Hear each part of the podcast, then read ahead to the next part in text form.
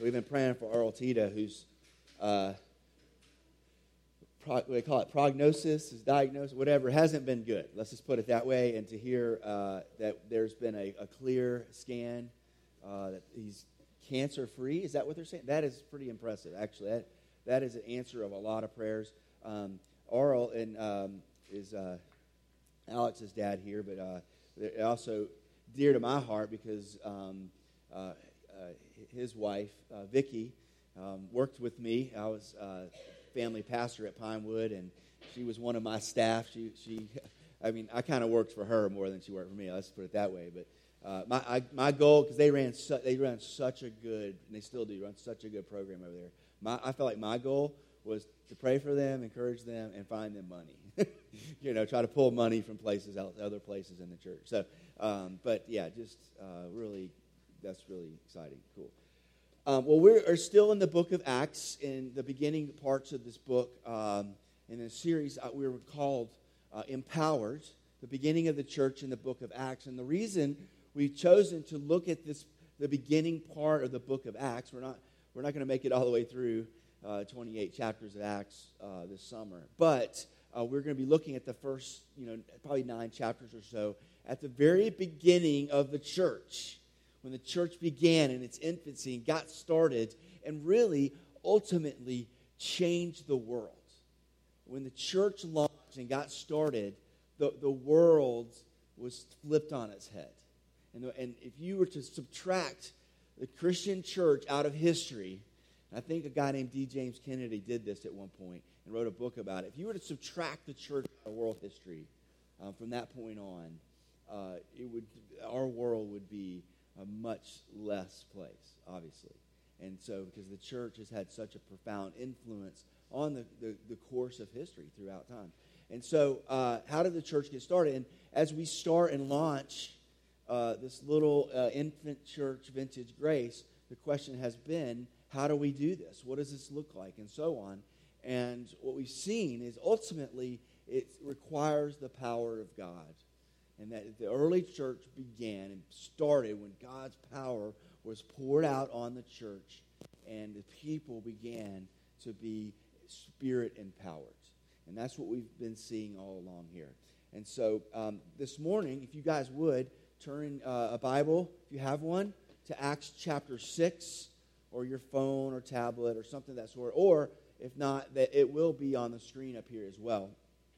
Um, and we're just going to reading uh, the first uh, seven verses in chapter 6. Now, in these days, when the disciples were increasing in number, a complaint by the Hellenists arose against the Hebrews because their widows were being neglected in the daily distribution. And the twelve summoned the full number of the disciples and said, It is not right that we should give up preaching the word of God to serve tables. Therefore, brothers, pick out from among you seven men of good repute, full of spirit and of wisdom, whom we will appoint to this duty. But we will devote ourselves to prayer and to the ministry of the word. And what they said pleased the whole gathering and they chose Stephen, a man full of faith and of the Holy Spirit, and Philip and Prochorus and Nicanor and Timon and, and Parmenas and Nicholas, a proselyte from Antioch. And these they set before the apostles, and they prayed and laid hands on them.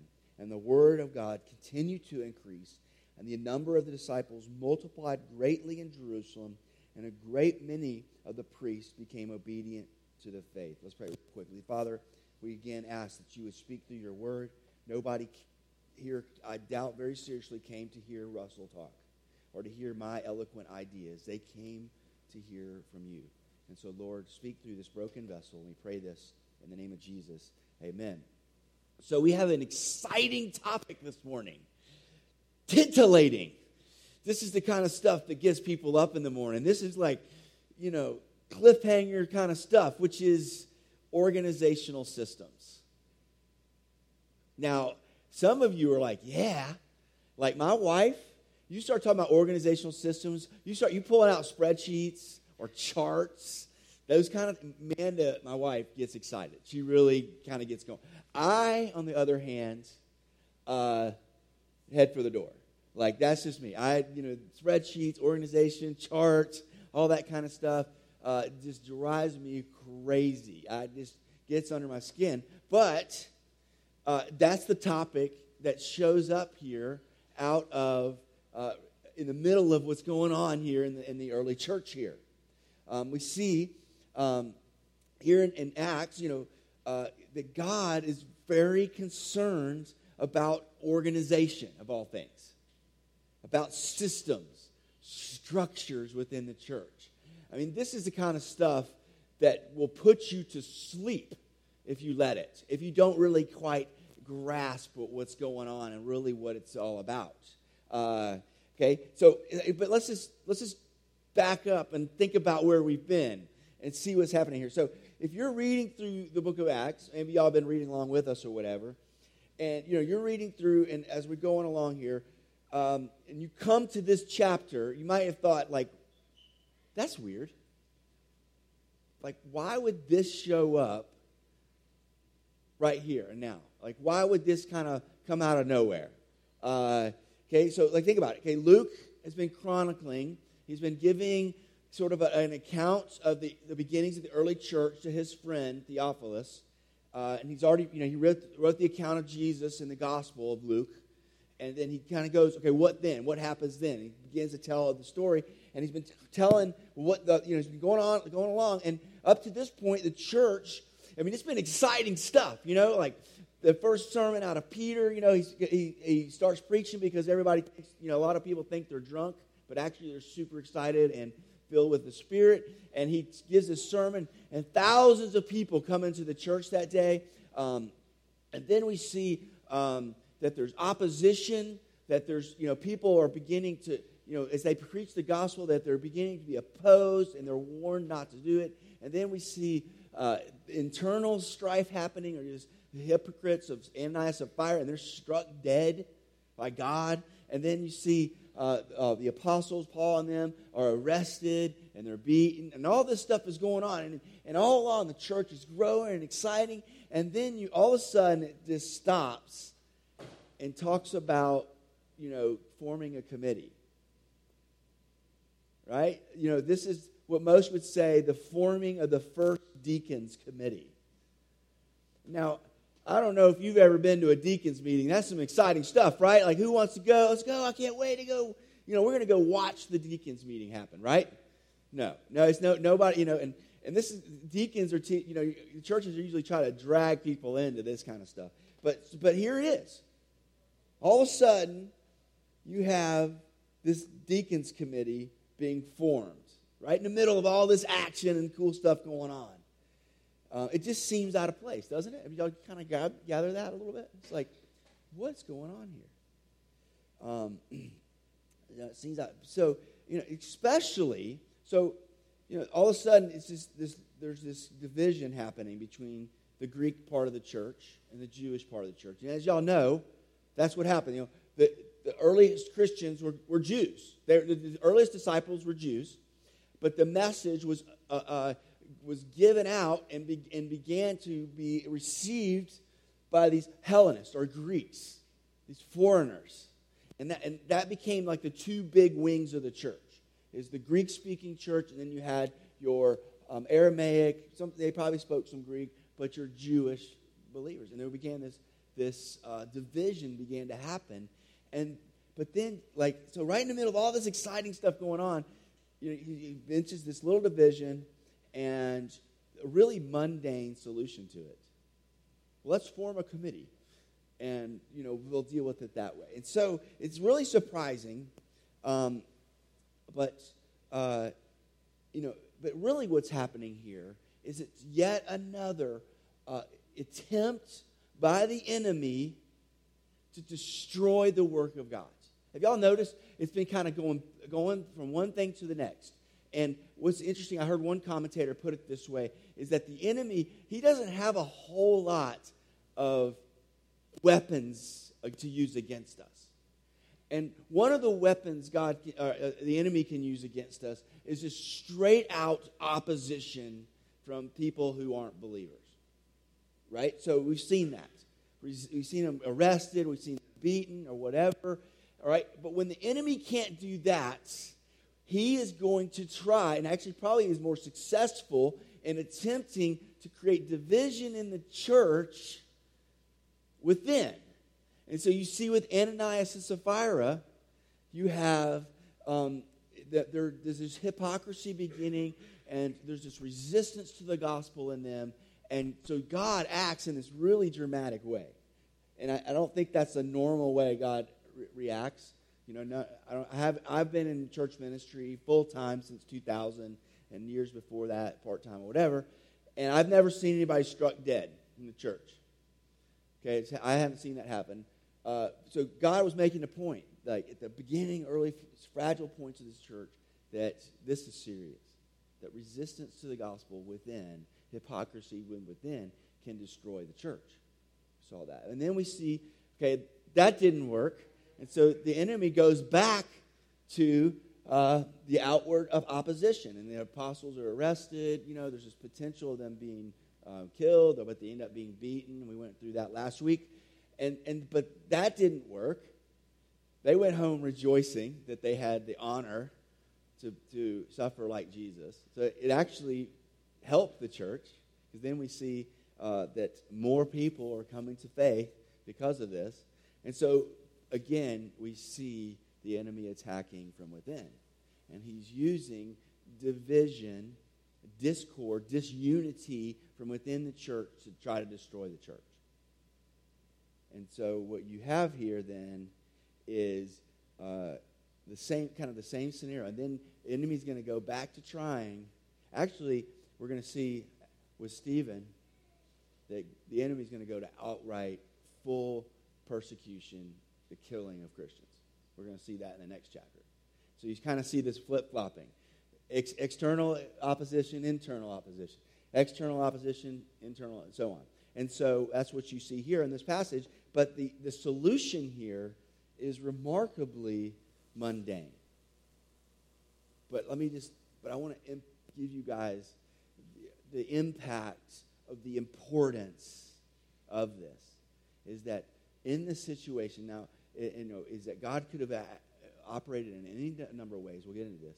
But God eh, used an organizational system to, resi- to resist this.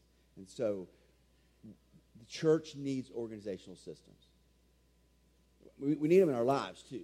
We, have talked about that, okay? But let, let me talk about why. Steve's a little ahead of me. That's okay. Let me talk about why. Why do we need organizational systems? Why is this important? Well, he's already tipped my hand here. Okay.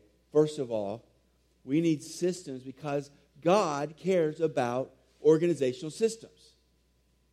God cares deeply about organizational systems. Now, if, if, I'm going to give you all a big biblical picture here of what, what I mean here, okay? First of all, uh, the Bible speaks at length on how things are to be organized and in order.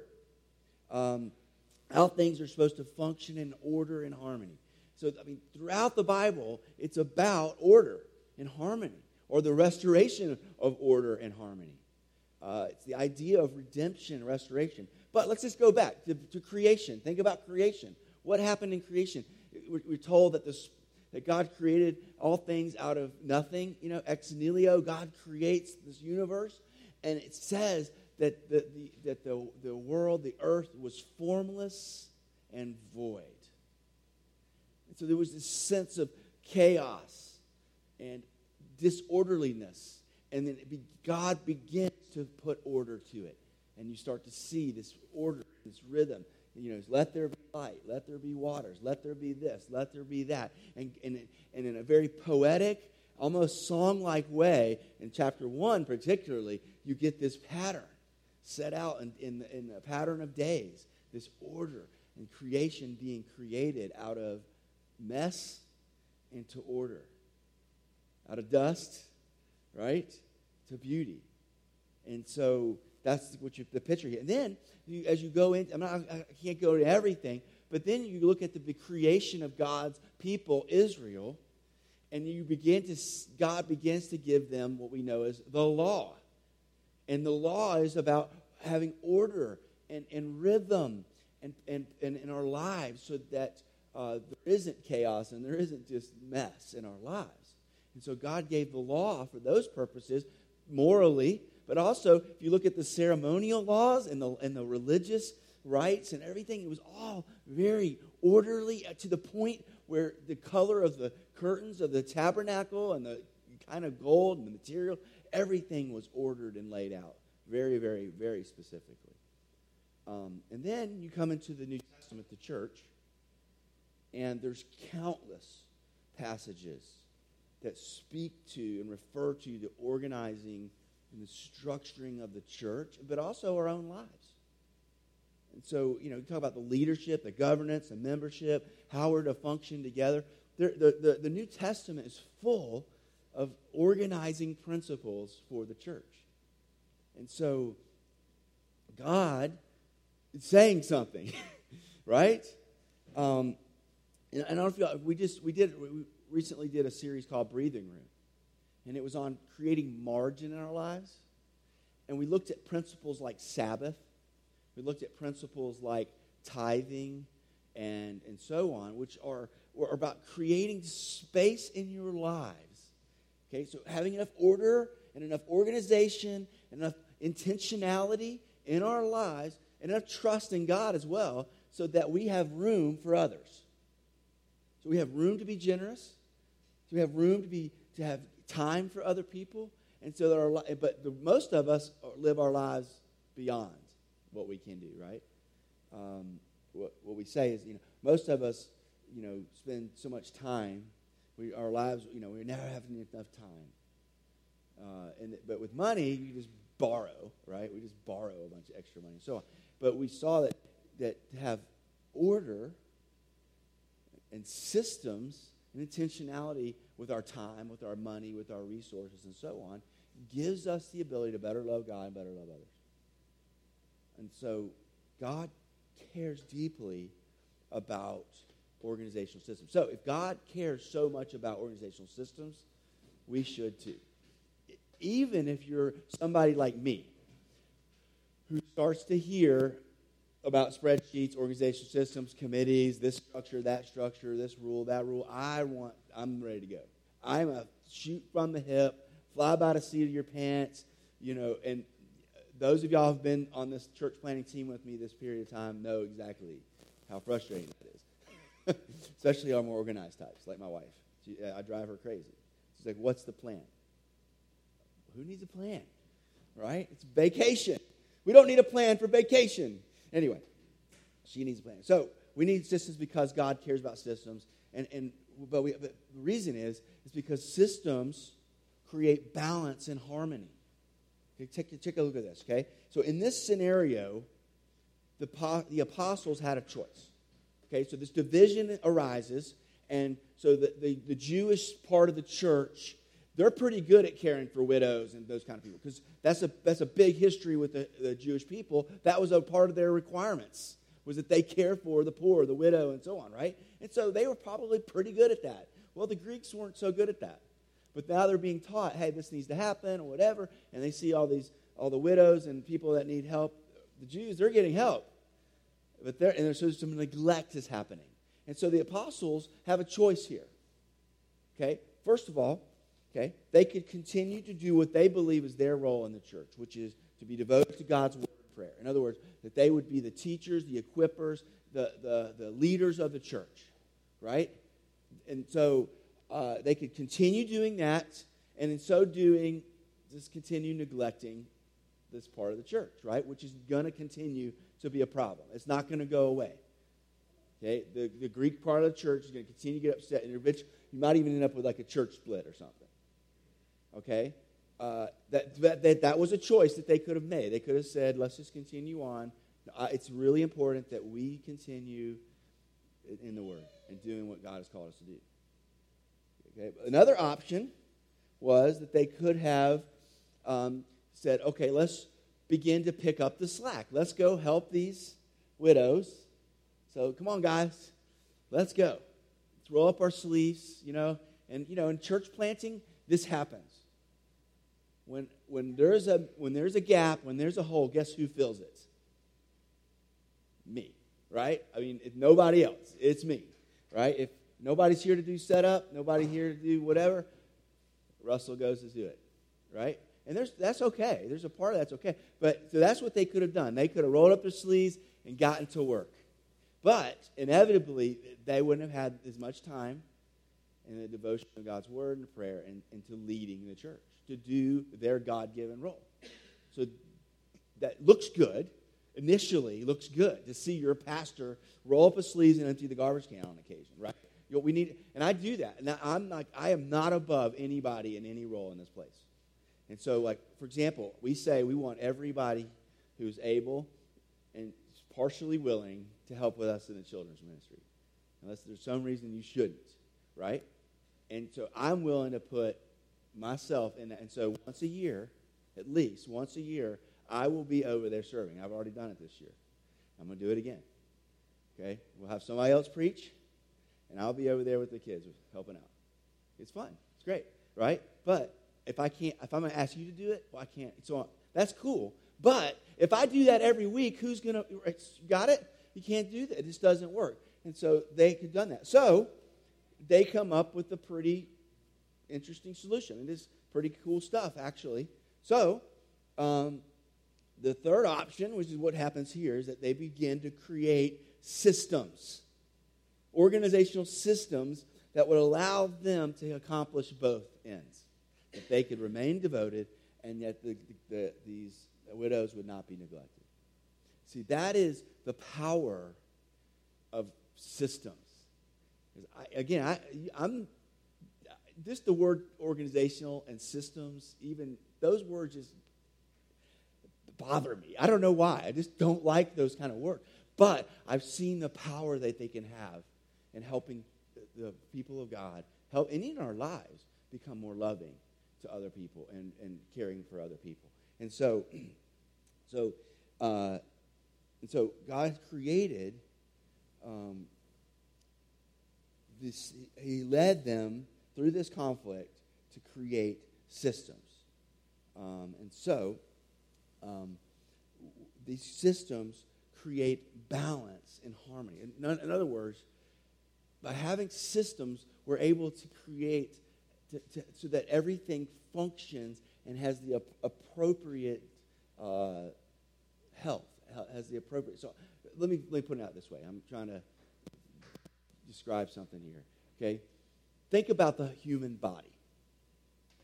The human body has systems, doesn't it? And every system has a purpose.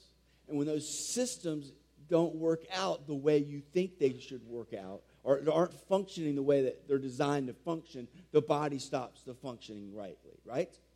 So let's just use the eating, for example. Okay, there's part of my body that is designed to eat. And it's a system that all works together. Like, so part of that is I smell it and I see it. If I can't smell it and I see it, I, you know, I may, may have a problem. It might be poisonous. It might be dangerous, right?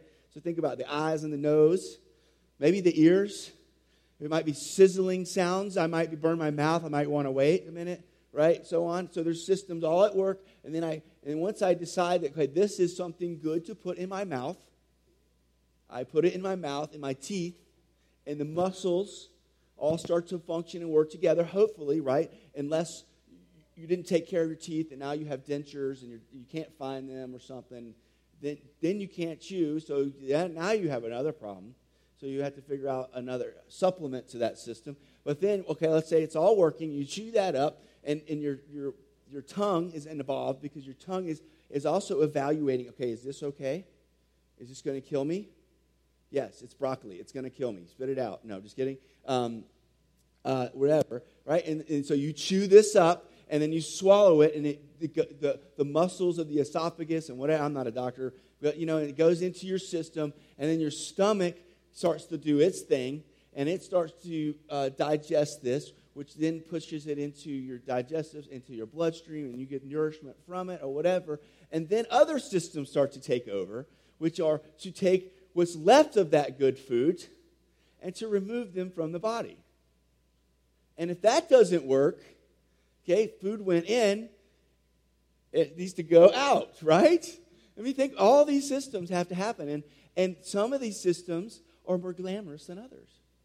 You know, the, the, the mouth is very glamorous. You know, we put lipstick on and we get braces and all, right? It's a very prominent, very. It's funny because so Apostle Paul talks about this almost exactly.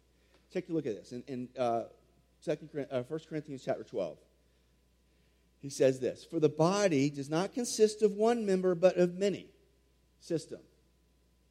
If the foot should say, Because I am not a hand, I do not belong to the body, that would not make it any less a part of the body. If the ear should say, Because I am not an eye, I do not belong to the body, that would not make it any less a part of the body. If the whole body were an eye, where would the sense of be the sense of hearing?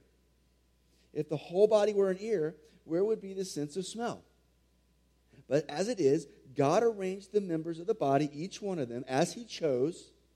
If, if, if all were a single member, where would the body be? As it is, there are many parts, yet one body. The eye cannot say to the hand, I have no need of you, nor again the hands to the feet, I have no need of you. On the contrary, the parts of the whole body that seem to be weaker are indispensable, and those parts of the body that we think less honorable, we bestow the greatest honor.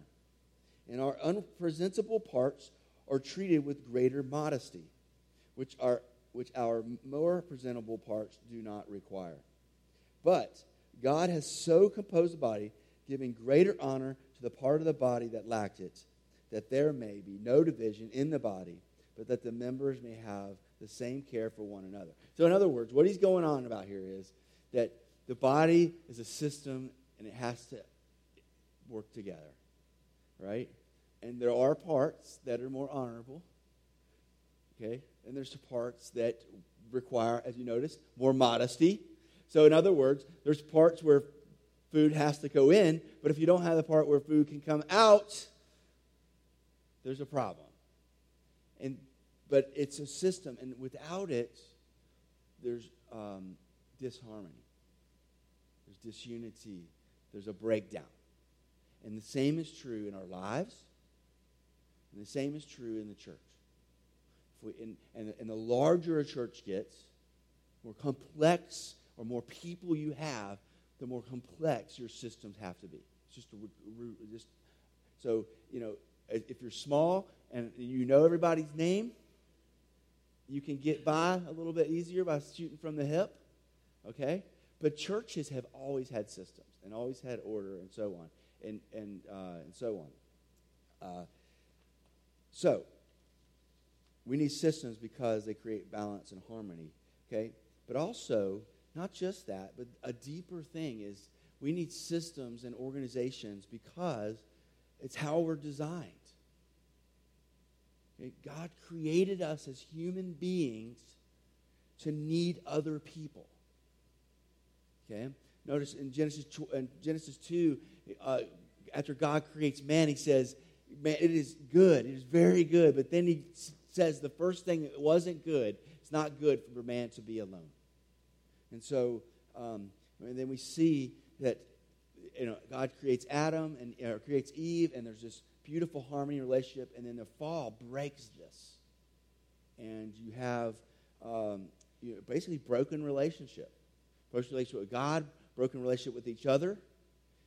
And so there's this promise, the crushed head of the serpent, that one day, you know, I will defeat this enemy and there will be order. There will be a restoration of these relationships. Okay? So, and as Christians, we are saved not to be saved individually as a, per, one person, we are saved to become a part of the body of Christ. We are, we are saved to become a part of the church. And so throughout the New Testament, there's this call that in this reality that we're not just saved alone, but we're saved into a body, the body of Christ. So in Matthew uh, 28 19, Jesus tells his uh, disciples to go make disciples and tell, to teach them all I teach you, but and also to baptize them, which baptism is about becoming a part of God's people. So he's like, teach them, show them what they need to know, include them into the body. All right? And so, but also, Christian growth requires that we rely upon other people's help. So, even in your personal Christian life, if you want to grow, you want to see transformation, that has to happen in community. Why, why do I say that? Look at uh, Hebrews 3.13. In one place, where there's many reasons. Here's one place where you see it's just super profound. Exhort one another, this is encourage, press, you know, encourage and it's a little bit stronger, like press forward each other. Uh, exhort one another every day, as long as it is called today, that none of you may be hardened by the deceitfulness of sin. There's an assumption here in this passage that if you go it alone, you will deceive yourself. Okay? This is what we call blind spots. Okay? It's when you can't see something in yourself that other people can see. right? We all have them. We don't like to admit it. Okay? And every once in a while, people close to us or uh, feel safe enough to point them out, right? And then people that don't like us are very eager to point them out sometimes, right?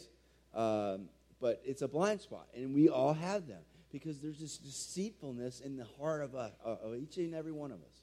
And so this is why he's saying, be in community with others, encouraging one another all the time. Okay? And so God, but then God also created this the church to function as a body. This means collectively. There's an amazing illustration of this. Um, uh, in Exodus chapter 17, um, you have Moses, and he's leading the people of God, and they are faced with battle against the Amalekites. And so they go to battle with the Amalekites. And here, bring that up for me there, Exodus 17. Check this out. Now, apply this. Okay, then Am- Amalek came and fought with Israel at Rephidim. And Moses said to Joshua, Choose for us men and go out and fight with Amalek. Tomorrow I will stand on top of the hill with the staff of God in my hand. So Joshua did as Moses told him and fought with Amalek, and while Moses, Aaron, and Hur went up to the top of the hill. Whenever Moses held up his hand, Israel prevailed. And whenever he lowered his hand, Amalek prevailed. But Moses' hands grew weary. So they took a stone and put it under him, and he sat on it. And while Aaron and Hur held up his hands, one on one side and one on the other side. So his hands were steady until the going down of the sun, and Joshua overwhelmed Amalek and his people with the sword. Y'all heard this story? It's really interesting to me because uh, what you see here is um, this, you know, when he raised his hand, they would win. When he lowered it, what, what's going on here? Like, what, what, what's, it's like, is that a magic stick? Right? Um, uh, the, the, Gospel Transformation Bible has some commentary, and I thought they said this well. It says, Here we discover an important lesson. Sustained prayer was an unseen uh, basis for successful battle. Moses stands in the position of prayer, holding up his hands, okay, or his staff. While he, when he prayed in a posture of godly dependence, Israel prevailed. When he ceased, Israel faltered. Right? And so when his hands are up, they're winning. When his hands go down, they lose. Okay? And uh, interesting idea here is that when, when we depend on God, he, we will prevail. When we don't, we don't, right? But what's the problem? Holding your arm up for a long time by yourself is impossible for any human being. I don't care if you're Arnold Schwarzenegger. If you try to hold your arm up in a position like that all day, you will fail, likely. Okay? And that's what happened. He's failed. And so they figured out a way so, so that Aaron and Hur could support his arms as he would stay in this position of dependence on God. He needed their help and he needed their support. What's, what's really interesting about this passage, though, which I want to get you guys to catch out catch here, is um, think about the different battles that went on with, with Israel and other armies. Okay, there was many different ways they defeated the enemy. There are even times, and like we, we, t- we saw in Second Chronicles chapter uh, 20, I believe it was, uh, when, when God defeated the enemies of Israel even before they got out of bed. Like they woke up and their enemies had killed themselves somehow. Okay? So God didn't need Moses' stick to be in the air. Did he? No. But it was a picture, it was a sign, it was saying, you know, when we depend on you, when we look to you, we will win, right? You will, we will have victory because you are God and we will win. And, and but there's this other picture of, of, of this community coming together and support so that they can uh, help each other. And it's a really powerful picture. And I think it's a very similar picture we see here we see a lot of miraculous things going on, helping the, the this new church going on. You see, um, you know, the apostles getting freed from prison miraculously. You see people being healed. You see, uh, you know, God acting out and striking people dead in protection of the church. And so then you have this division and all this amazing, miraculous stuff is going on. God could have dealt with this situation just as miraculously. He could have made all those widows no longer widows. He, I mean, there's any number of miraculous solutions that could have happened here in chapter 6. And yet, what we see is a committee. Right? And what we see is the power of coming together, working together, supporting one another, and, and uh, serving one another. We see the power that God can use in even something that mundane. So, so let me let's let's just boil this down. First of all, you know, we, we see in all this is that individuals we need other people. You know, we cannot chart this world alone. And as God's people, we can't chart this alone. However, when we step into relationships with other people, and the more of those relationships we have, the more complexity. But the thing is, the more complexity, but also the more mess. Right? I mean, we've talked about this before. You put sinners together in any proximity to each other, you get drama. This is the whole premise of reality TV. Is you put people together in a house or on an island or something, give them some kind of goal, and man, you will have drama. You'll have mess. You'll have disunity. You'll have fighting. You'll have what makes for good TV. And that's um, exactly what happens. And so um, those relationships, those encounters with other people need to have rules, need to have systems and organization. Even just between two people. Think about a marriage. If your marriage has no rules, it's not going to make it. Now, some of them are basic, you know, don't see other people, although some people don't even have that rule, right? You know, let's make this a, you know, one-on-one marriage here. Okay, let's commit to each other. Okay, but some people don't do that. Okay, but that's that's a basic rule. But just think about the um, the many other unspoken rules that we have in our relationships. For example, I met a couple a long time ago, or five, six, seven years ago, and they had been they were married. They were celebrating their 65th anniversary. And I was like, wow, that's amazing. It's like, I, how often have you met somebody that's been married that long? And so I was like, okay. I had, I had them just for a moment. I was like, so tell me, how did you do it? And they kind of looked at each other and smiled, and he spoke, and he said, we learned to fight fair. That was his answer. 65. In other words, they had a rules. They had rules governing how they would fight. Instead of going for the jugular, they would fight fair. I mean, that makes sense, right? I talk to, you know, when I do marriage counseling today, I say, you know, you know, how you fight is important. You're going to fight.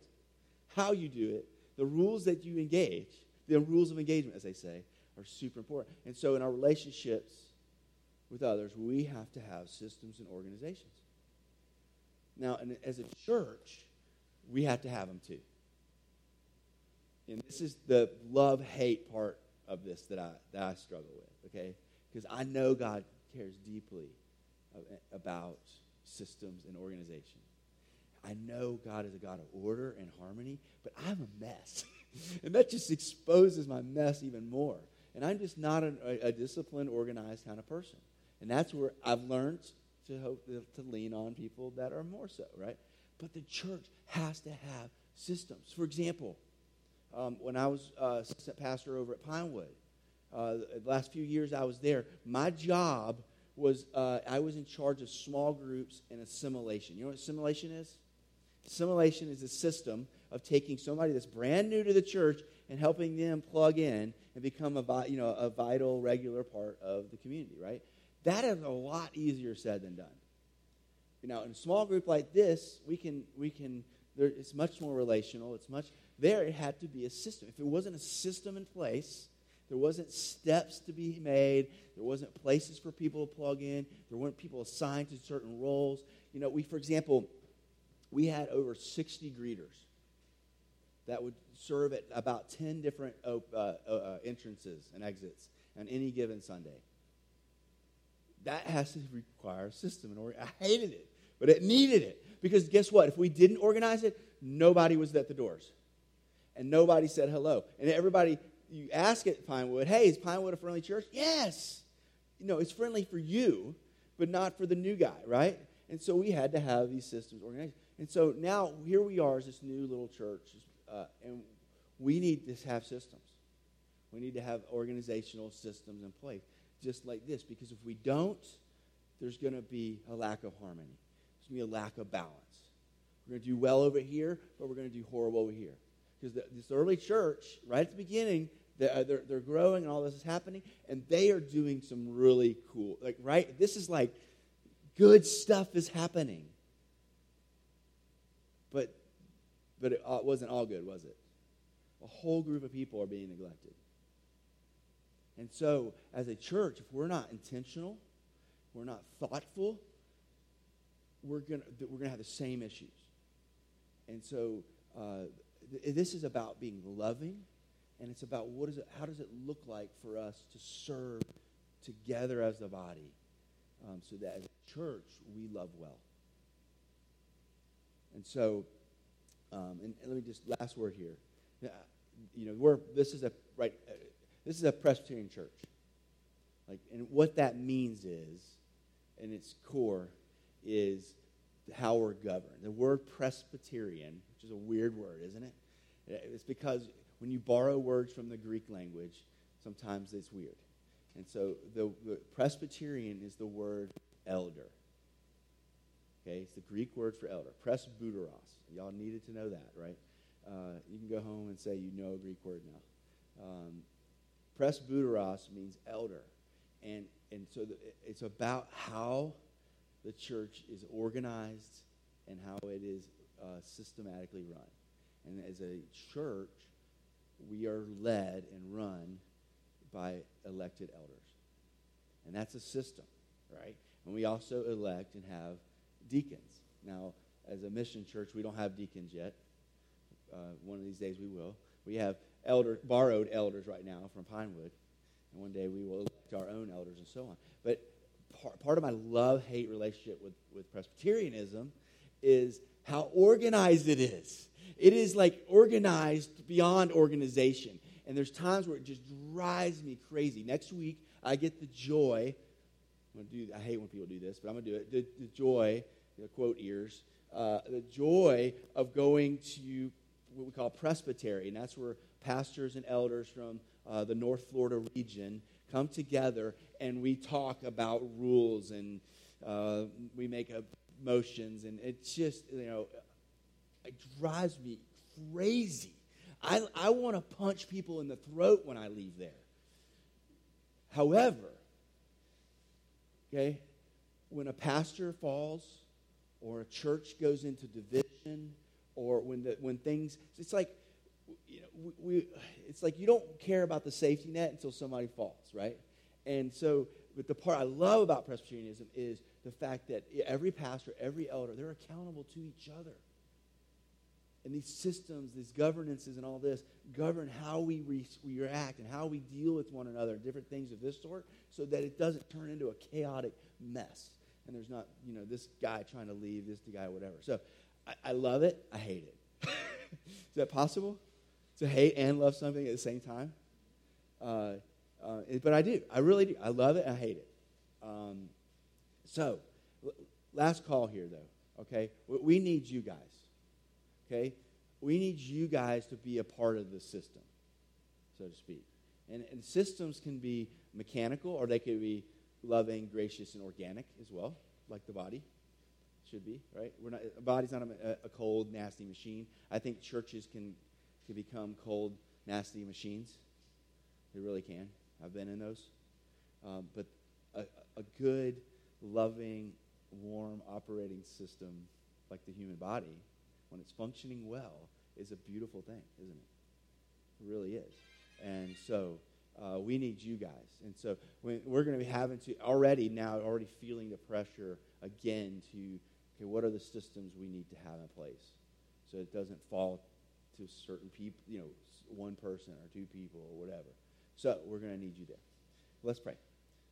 Heavenly Father, I know this is uh, for me and many of us a, uh, a snoozer, just a, a really boring, tedious topic. But Lord, um, as we see in this passage, uh, when we have good organizational systems and uh, that they can help us to really love and, and, and do what you called us to do well.